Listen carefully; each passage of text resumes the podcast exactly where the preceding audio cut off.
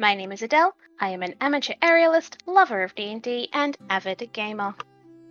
And my name's Eric, I'm the DM, and today we're going to be covering your character in the campaign, Solarus Haystone. Yes. What would you say? Is this a bit of a self insert character, or are we trying to explore something? Well, it's definitely not self insert. I am nothing like Solarus. She's very out and in front of people where I am not. I'm not very good at being in front of people, being having their eyes on me, and she's very much a performer. I think we can all relate to that a little bit. Just the concept of this whole campaign, the old rogue thing, I wasn't actually sure we were going to go ahead with it because it was a huge like ask for people. Was there anything in particular you thought, oh, old rogues, this is going to be great? Just when the the concept of what you were telling me about just sounded so incredibly fascinating. Like i've never i've been in a fair few d&d games myself and none of them have really gone down this type of avenue. It's all been grandiose adventures off to fight big monsters and vampires and must save the world kind of thing. But this is not that's not that it's very different, exploring a different avenue of what you can do with D&D, which is really great. Just seeing something different. I mean, you mentioned you played a bit of D&D before. You got a lot of experience with sorcerers in particular? I've never actually played a sorceress. My main exposure to being a sorcerer is playing Baldur's Gate. Sorcerer is one of the ones that I haven't actually played properly. Like I'm trying to do classes I've never done before in all of my characters. What would you say is your favorite, Baldur's Gate 1 or 2? Two, definitely two. Is that just because it's a higher level, you think, or because it's a more interesting story overall?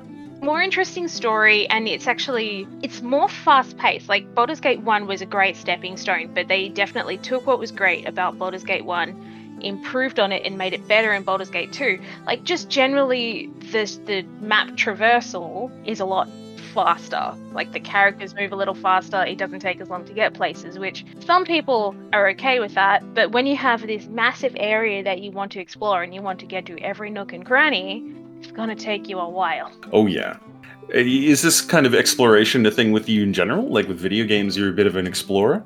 I love exploring. Like I have spent so many hours just exploring the lands of like playing when I was playing Fallout 4, Skyrim, Breath of the Wild, I'll just go everywhere I possibly can just to see what I can find. it's certainly, uh, I can point to already a few moments of the campaign where you've kind of tried to find little nooks and crannies to find certain places. I like to find things. Do you think it has any impact in the kind of like race you ended up picking? No. Really? The fly speed didn't interest you at all as an explorer? I love being able to have that kind of verticality. Even if I'm not a naturally flying character, I try to get something that makes them fly. I've I've gotten many characters with winged boots because I want them to have that verticality. Ah, oh, it's such a good item. Yeah. If it isn't the flight speed, what brought you to the Void Soul Genasi then? It's just different. I'm personally drawn to the Genasi as a race. It's just the whole concept of them is fascinating. I mostly took inspiration from that quote from a, a podcast that I really like called Welcome to Night Vale. Oh, Night Vale. Oh, I'm, I'm a big fan as well, actually. I'm not sure we ever talked about it. We haven't. I did not know you liked Night Vale. Excellent. Because it was the mostly void, partially stars. Oh, that is. What a quote. Yeah, I love that quote. I have the shirt. It's one of my favorite quotes from that podcast. so I took that concept because Void Soul, so the void, and then stars, astrology. When we're doing character creation, there was a lot of. I, I have a method that I use called the kindergarten cop method, which is a reference from an old Arnold Schwarzenegger movie. Who is your daddy and what does he do? Do you think you came to the idea of Void Soul before or after you started thinking about your genealogy I think I had kind of settled on the Void Soul before all of that because I was I was originally going to go monk and then I flipped and chose sorcerer. I, I think it was a bold choice because I mean, you mentioned that you're not super comfortable performing, and a high charisma based character like a sorcerer, there is always going to be an inherent push towards interacting with NPCs. And monks tend to be a bit more being an aesthetic based sort of thing, they can be quiet in the background a lot more. So I definitely enjoyed that you, you tried to be as bold as you felt like you could. I do try to at least try and do something that's out of my comfort level a lot of the time. Like I have played a character before that is absolutely nothing like me, and I actually did have trouble playing that character because it was a always optimistic paladin. Um, and I just I'm not very good at always being optimistic and always being Half glass full is a little bit of an unnatural state. I'm more of a realist myself. Like I just take it as it comes. I'm not very good at being that optimistic, happy all the time kind of yay kind of person. It was uh it was exhausting. We we talked about the fact that you picked up Sorcerer, and obviously going with the Storm Sorcerer based build makes a lot of sense considering you're a Void Soul Genasi. hmm What made you decide on Swashbuckler for your rogue subclass? Because there's some really interesting aspects to it. Like for the, it has fancy footwork, which kind of in turn plays into that performer because you would be performing, so like dancing and movement based. That kind of plays off who she is as a person as well. The acrobatic, as it were. Yes. Okay, well, when we were going through our little kindergarten cop and I was asking you a lot of questions, getting to know the personality, what the fuck did we end up making? My god. Something amazing. I I did not expect it to be what it was. We started off with very distant father and a rather overbearing mother, hmm and it kind of flipped on us, didn't it? Oh yeah, it did. My god. Let's just start off with telling you a little bit about your mother in the campaign. Uh yes. You know, Tessa Haystone. She is the the asshole Genasi who um she likes to make gaudy jewelry with expensive materials. So I mean it looks cheap, but it's made from the most expensive stuff you can get. a beautiful contradiction in terms, right there.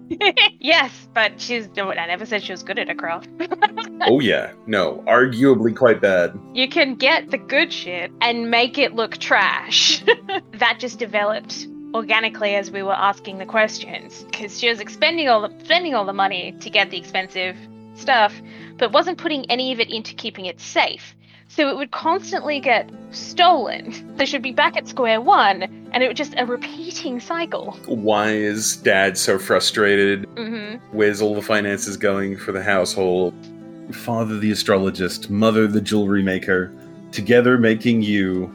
And then the marital stuff starts to go wrong. Yes. Most relationships this unstable, they don't last as many years as this one has because like they did they didn't even have their first separation until you were what 16, 17? She's 17 now. And it was relatively, it is a relatively recent event. Like it hasn't happened that long ago. For the folks at home, mother's continuing to make all of this crap.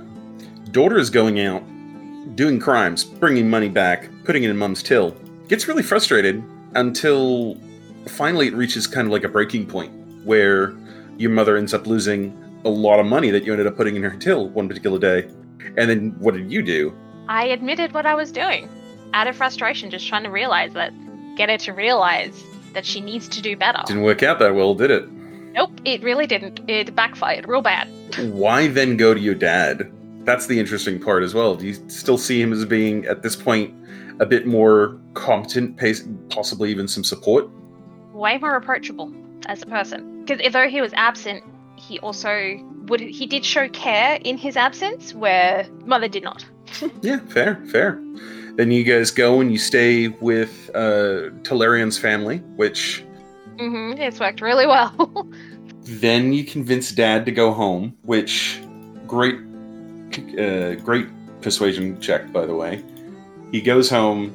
Mum ends up leaving after it all goes down. Did what were your thoughts on that? Were you expecting that sort of outcome? No, I was hoping that maybe, maybe at some point in her life she would realize what she's actually doing. and would actually take responsibility for her actions and actually try and fix it. But nope, she went the opposite route and was like, all right, you're not giving me what I want, I'm going to go. Bye. The way I always thought of it is if you're the kind of person who can lie to themselves that convincingly and keep pushing off responsibility on, on other people, the longer you go, the harder it is to stop doing that. Mm-hmm. Like for most normal, humble people, there comes a breaking point. But with her, it's it's different. It's like putting energy into a battery, and it gets to the point where if you try and interact with the battery, it will explode in your face. Some people just get so set in their ways that they don't know how to act differently. It's all they've ever done, and they can't break that habit. There's there's a point Yeah. of they're just not self-aware enough, or just don't give shit. So mum runs off with another man. Mm-hmm. You meet the other man. Yep. As well as mum comes back to get some of her jewelry, and that was essentially where we started session one, wasn't it? Yeah, and she was very uninvited, and I told her to get out. So, one thing that kind of came in a little bit later on the process was the introduction of a sibling, a brother, who, despite being significantly younger than you, he's what, 12, 13? Yes, around twelve. Yeah.